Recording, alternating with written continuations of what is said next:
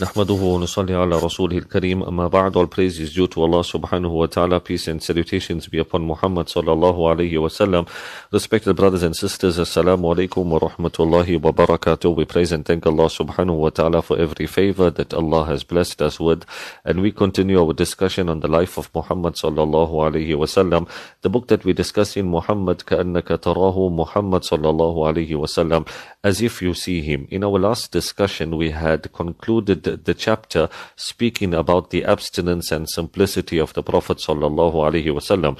Today, inshallah, we move over to another amazing topic, and that is the humility and humbleness of Muhammad sallallahu alaihi wasallam. Now, we all have a basic understanding of the word uh, humility or what it means to be humble. Basically, it, it involves showing a low estimation of one's own importance, and it is the opposite of being arrogant and being proud and being haughty. Many people could be or are humble for many reasons. Some people might be humble or display humility because perhaps they might suffer from low self esteem Others might do so perhaps because they want to show or put on an air of piety, or some people are humble and they display humility just because they are good people. But when it comes to the humility and the humbleness of the Prophet wasallam, then very beautifully the, the author the, gives us an idea and tells us that the humility of the Prophet wasallam was the humbleness of a man who knew the greatness and mightiness of his Lord. And that is Allah subhanahu wa ta'ala. And the humbleness of the Prophet wasallam was the humility of one who was shy of Allah subhanahu wa ta'ala. It was the humbleness of one who glorified Allah in a manner that is befitting His majesty. We all know that no one can praise Allah subhanahu wa ta'ala and glorify Him as He ought to be glorified. But from the whole of humanity, there's nobody that glorified Allah in a better and more appropriate manner than Muhammad sallallahu alayhi wasallam. So the humility and the humble, the humbleness displayed by the Prophet sallallahu wasallam was that of a person who had glorified Allah in a manner that was befitting of His Majesty.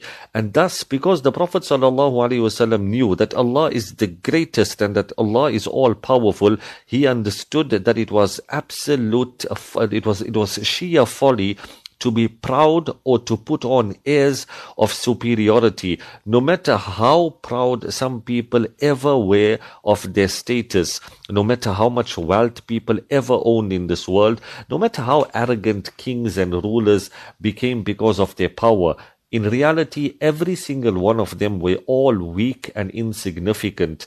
They were all petty creatures and they were all poor and needy to Allah subhanahu wa ta'ala.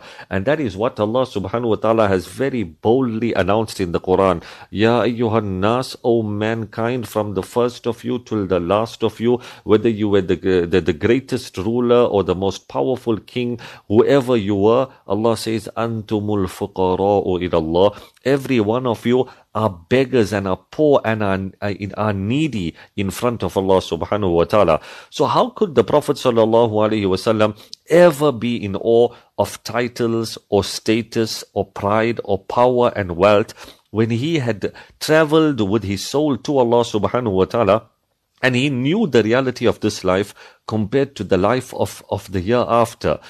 As a result of the strong faith that he had in Allah subhanahu wa ta'ala, the Prophet sallallahu alaihi wasallam ceased to be impressed by the things that other human beings became impressed with. He became a true slave of Allah subhanahu wa ta'ala and he became humble towards the believers. So there was nobody in the history of humanity that was greater in terms of honor, respect, and position other than the Prophet wasallam. And at the very same time, you will not find any person that dis- that displayed a greater level of humility and humbleness other than the Prophet sallallahu alaihi wasallam. May Allah subhanahu wa ta'ala grant us the understanding. Assalamu alaikum wa rahmatullahi wa barakatuh.